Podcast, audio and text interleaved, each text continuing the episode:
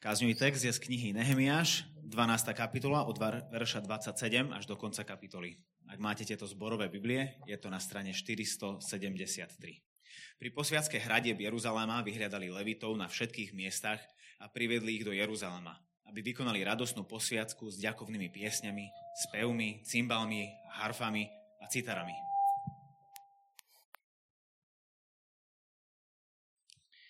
Tu sa zhromažili príslušníci spevákov tak z okolia Jeruzalema, ako aj z osád Netofanov, z Bet Gilgálu, zo stráni Geby a Amazvétu.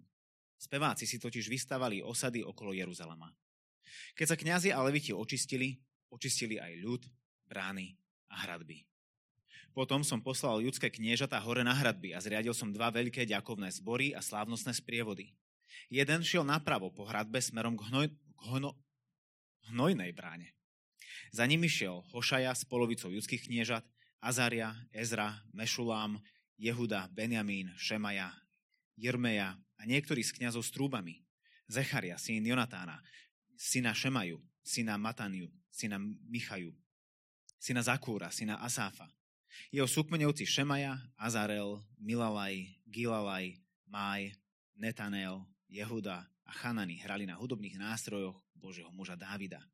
Zákonník Ezdráž bol pred nimi. Pri pramennej bráne vystupovali priamo po schodoch Dávidovho mesta pri výstupe na hradby ponad Dávidovým domom až po vodnú bránu na východe. Druhý ďakovný zbor sa uberal naľavo a ja za ním s polovicou ľudu po múre popri pecnej veži až k širokej hradbe. Ďalej ponad Efraimskú bránu, starú bránu, rybnú bránu, väžu Chananeo a väžu Mea až po ovčiu bránu. A zastal pri bráne väznice. Obe skupiny vzdávajúcich vďaku sa postavili v Božom dome aj so mnou i s polovicou šľachty. Ich kniazy Eliakim, Maseja, Minjamin, Michaja, Elionaj, Zecharia, Hanania s trúbami. I Maseja, Šemaja, Eleazar, Uzi, Jochanán, Malkia, Elám a Ezer. Speváci sa dali do spevu pod vedením Jezriarchu. V ten deň prinášali početné obedy a radovali sa, lebo Boh im spôsobil radosť. Aj ženy a deti plesali a prejavy radosti Jeruzalema sa ozývali naďaleko. V ten deň poverili niektorých mužov dozorom nad komorami, pokladnicou, dávkami, prvotinami a desiatkami, aby v nich zhromaždili zákonité podiely pre kňazov a levitov z mestských polí, lebo Júda mal radosť zo služob konajúcich kňazov a levitov. Oni bdeli nad bohoslužbou a nad službou očisťovania, podobne speváci a vrátnici podľa príkazu Dávida a jeho syna Šalamona. Už dávno, začias Dávida a Asáfa, jestvovali totiž vedúci spevákov, aj oslavné a ďakovné piesne Bohu. Za dní Zerubábela a Nehemiáša celý Izrael odovzdával podiely pre spevákov a vrátnikov, ako to každý deň vyžadoval. Dávali posvetné dary levitom, leviti zase dávali posvetné dary Áronovým synom. Pane, ďakujeme ti za to, že môžeme prichádzať pred teba a ďakujem ti za tvoje slovo, ktoré mohlo počuť ktoré sme mohli počuť a pomôž, prosím, mne čo najlepšie skomentovať do nášho života. Amen. Keď som bol malý chlapec, tak som bol na futbalovom zápase a Spartak hral aj neviem proti komu, ale viem, že sme vyhrali. A keď sme vyhrali, tak som bol veľmi motivovaný kúpiť si futbalový dres. Červeno-čierny dres ktorý som si povedal, že chcem nosiť a že proste ho chcem mať, lebo proste Spartak vyhral. A, ale potom neskôr som si povedal, asi si tie peniaze, ktoré som si našporil, môže minúť na niečo lepšie. Tak som si povedal, že si kúpim bicykel. A teda rozmýšľal som, že aký bicykel si kúpim, zatiaľ som šporil, ale nakoniec ani bicykel som si nekúpil. Kúpil som si nakoniec vodický preukaz. Dnes ma môžete vidieť jazdiť na aute, že toto je niečo, do čoho som nakoniec zainvestoval. A môžete vidieť, ako to progresovalo z toho, že som si chcel kúpiť dres a bicykel a, potom vodičak a auto. A že vlastne som sa ako keby rozvíjal v mojom živote. Um, v našich životoch sa rozvíjame a sú rôzne veci, ktoré robíme a dosahujeme, keď proste si kúpeme veci, alebo keď chodíme do školy, alebo proste keď kupujeme byt, alebo keď eh, sa vydáme, ženíme, máme deti. Robíme veci, ktoré sú pred nami. A všetky tieto veci sú dobré a nás tešia. A nás tešia nejaké obdobie, ale je iba jedna vec, ktorá nám naozaj môže spôsobiť radosť. A to je Pán Boh. Iba z Pána Boha môžeme mať radosť, ktorá vytrvá, hoci má výzvy, ale je rastúca.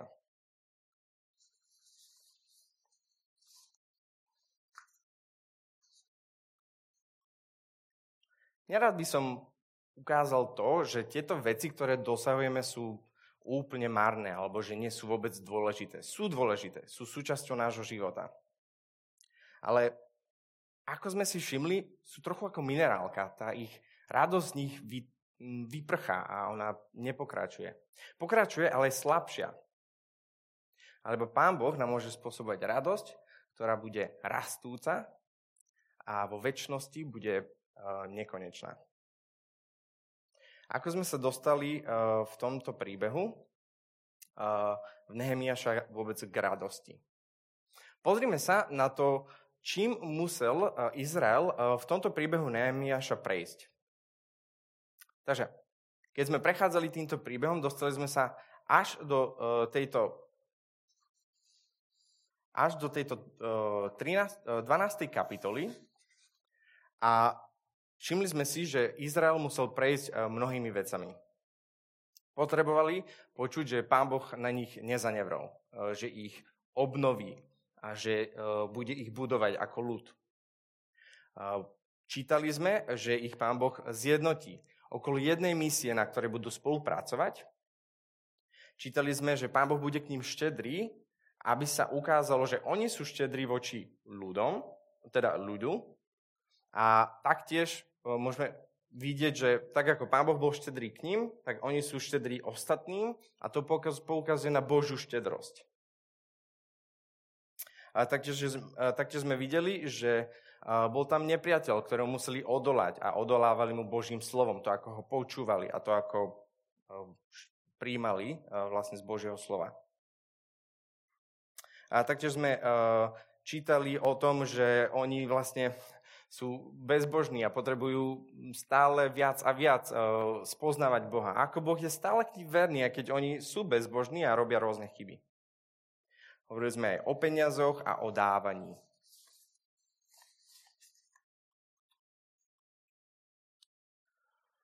Ale dostali sme sa do bodu, keď uh, sa Izraelti rozhodli spraviť posviacku hradieb. A teda vyvrcholením tohto celého príbehu je, že tie hradby sú dokončené.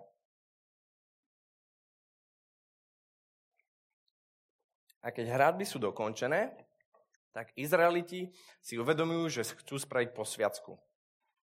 Posviacka je ako keby vyvrcholením alebo oslávením toho, čo je dokončené. Ak ste niekedy prerábali byt, stavali dom, tak ste spravili kolaudáciu. A kolaudácia je presne posviackou. Aby sme sa dostali k úplnému centru eh, tejto celej kapitoly, tak sa potrebujeme dostať k nemu zvonka, dovnútra, ako keď ide nôž cez cibulu a prechádza cez tie šupiny, tak sa na to pozrieme aj my. Takže impuls tohto celého je, že tie hradby sú dostávané. To je impuls pre celú kapitolu. A to, že sú dostávané, pôsobí isté veci, ktoré nasledujú jedno za druhým. Jedno ako domino, ktoré keď vlastne pustíte, ktoré máte naskladané vedľa seba, tak proste on to jedno za druhým padne. Takže impuls je dostávanie hradieb. To spôsobí, že tie hradby chcú zasvetiť. To spôsobí, že chcú hospodinovi spievať a ďakovať. To spôsobí, že sa potrebujú zorganizovať a potrebujú zavolať všetkých ľudí k tejto posviacke to spôsobí, že sa vytvoria dva slávnostné sprievody, ktoré proste budú chodiť a budú spievať. A tie dva slávnostné sprievody idú vlastne zo spodu, prechádzajú tadiaľto hore, teda prechádzajú hore a vlastne obklopujú a obchádzajú niečo, čo je v strede. A čo je v strede, je chrám.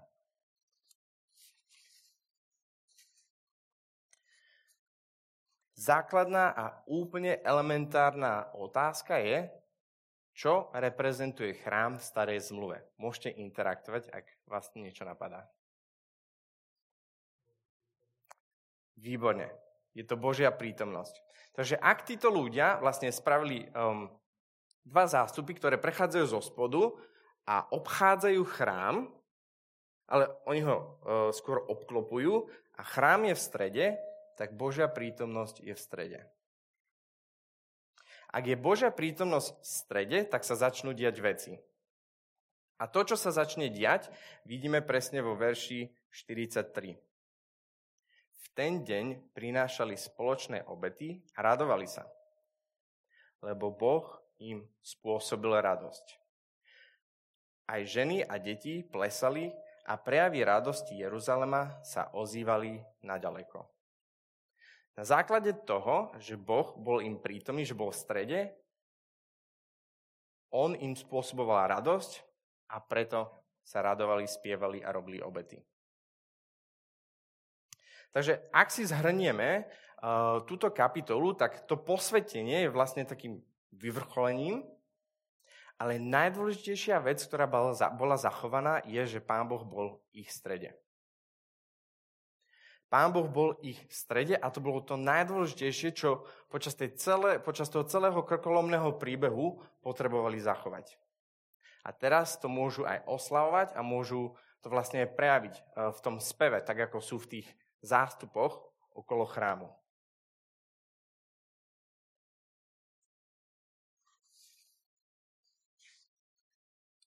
A Boh teda prišiel medzi nich a bol tam s nimi.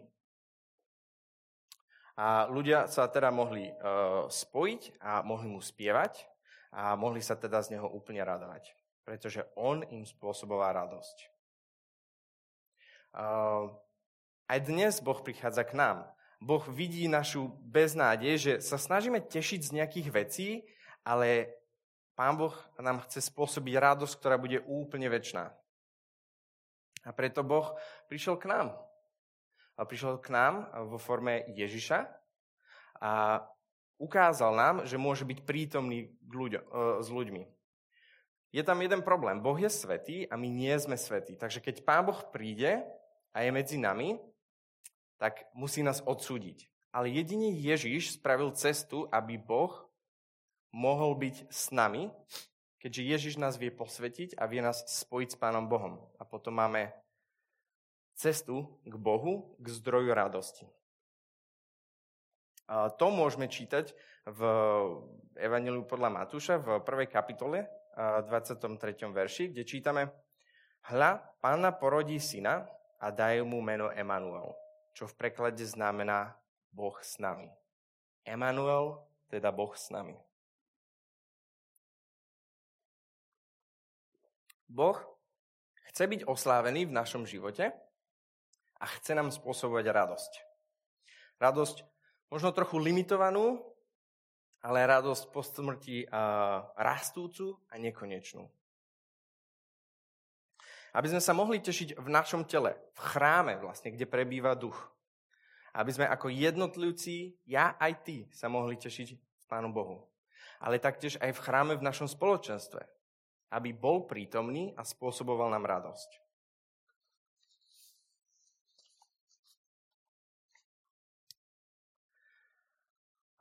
My nemôžeme len tak dosahovať naše ciele a čakať, že to bude väčšiná radosť. Ak je Boh v našom strede, tak okolo Neho sa to všetko aj točí. On nám spôsobuje radosť, ale všetky veci ostatné sú okolo Neho.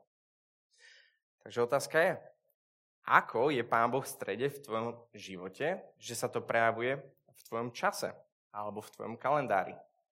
Ako je Pán Boh v strede v tvojom živote a prejavuje sa to v peniazoch. Ako je Pán Boh v strede v tvojom živote a prejavuje sa to vo vzťahoch. Ako sa to prejavuje v tvojej práci, že Pán Boh je v strede tvojho života. Ak by ťa Satan obvinil, že Boh nie je centrum tvojej radosti, bolo by dostatok dôkazov, ktoré by poukazovali na tvoju nevinu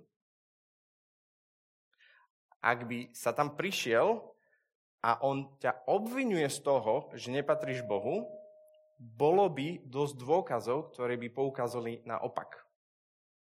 Zamysli sa. v tejto kapitole je veľa spomenuté spievanie a, a piesne a chvály. Som si povedal, že sa tomu trochu chcem venovať, lebo táto kapitola sa tomu venuje a preto som si povedal, že niečo k tomu poviem tiež. Môžete si to všimli aj vy. A ak sa pozriete do tej kapitoly, tak tam hovoria, že boli tam speváci, boli tam, uh, robili tam chválospevy a proste čokoľvek a dávali to tam proste dokopy veľa ohľadom spievania. Takže čo je pieseň? Pieseň je oslávené slovo. Je to slovo plus melódia. Uh, my hovoríme, že uh, chváli. Uh, Biblia hovorí, že my spievame chválospevy. Lebo chváli sú všetko, čo robíme. Cez všetko, čo robíme, tak chválime Boha. Ale keď spievame, tak sú to chválospevy. Čiže spievame Bohu. Boh k nám nespieva, my spievame Bohu. Lebo Boh nám hovorí zaslúbenia a hovorí nám veci do nášho života a my to jeho slovo oslavujeme a spievame mu naspäť. Je to naša reakcia na to, čo nám on hovorí. My spevom reagujeme na to jeho slovo a tým ho oslavujeme. A oslavujeme aj to slovo, ktoré nám dal. Um, nimi, týmito piesňami, potvrdzujeme aj Kristovú prítomnosť v našom živote, ale aj bojujeme nielen jeho boj v našom živote, ale jeho víťazstvo v našom živote. Asi najlepším príkladom je Dávid, ktorý napísal veľa žalmov. Dávid, ktorý sa taktiež aj ukázal ako ten, ktorý používa piesne na duchovný boj, keď vyháňal démonov alebo zlých duchov. Teda piesne sú, piesne alebo chválospevy sú kľúčovou súčasťou v našom spoločnom vzťahu s Bohom. Ale vy viete, že piesne sú fenomén pre celý svet.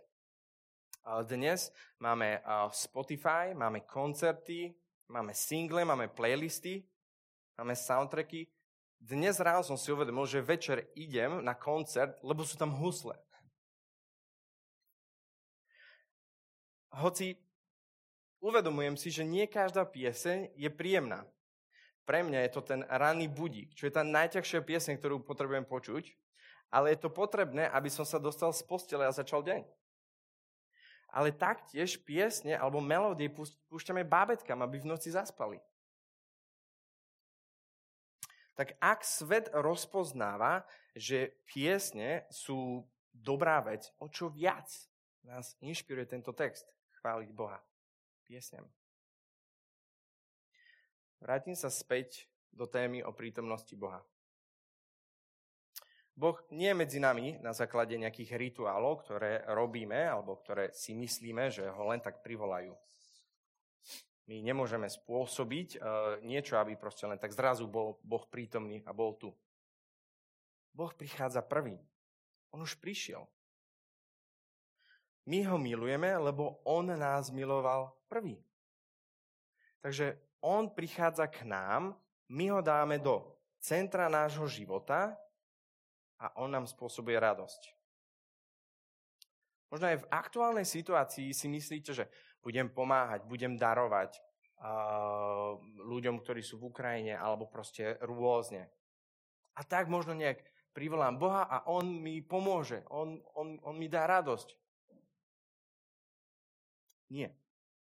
Je to naopak. Najprv dám Boha do centra svojho života, On mi bude spôsobovať radosť a potom z toho bude vyvierať. To, že viem pomáhať ľuďom, ktorí sú blízki, to, že viem pomáhať ľuďom, ktorí sú ďalekí. Viem pomáhať priateľom, ale aj nepriateľom. Iní z vás si povedia, ja nepotrebujem Boha. Šťastie predsa nájdem sám. Dnes už je veľa príležitostí, kde si môžem uh, nájsť dobrú prácu, dobre platenú prácu, alebo um, nejakú priemernú prácu a sa uz nej uspokojím. Ak mám nejaké zdravotné problémy, hoci naše zdravotníctvo nie je najlepšie, neviem, postará sa nejaký iný doktor o mňa, možno nejaký súkromný. Alebo si povieš, vyzerám fajn, pôjdem ešte trošku do posilovne, nájdem si životného partnera alebo partnerku a nejak sa k tej radosti dopracujem. Nedopracuješ sa. Ako vidíš, dnes je veľa príbehov, ktoré poukazujú na to, že tieto veci sú krehké. Za posledné dva roky a za posledný mesiac sme si mnohí uvedomili, že tieto veci, z ktorých si myslíme, že môžeme čerpať radosť, sú úplne krehké. A preto myslieť si, že radosť nám spôsobí naša práca, náš výkon, naše zdravie, náš vzhľad, sú úplne krehké. A sú pominuteľné.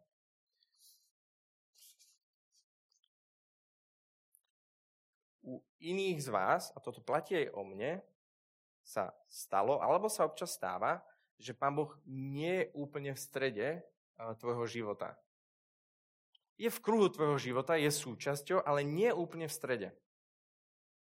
Bol tam, ale teraz tam nie je, trošku tak na pokraji. Zlá správa je, že pravdepodobne do stredu tvojho života prišlo niečo iné ako Pán Boh. Modli sa. Rozpoznaj tú vec. Vyznaj ju Pánu Bohu a on ti pomôže túto vec dať pred z centra tvojho života a on sa posadí na trón tvojho života. A keď on bude v strede, on ti bude robiť radosť. A tá radosť bude s výzvami, ale bude rastúca.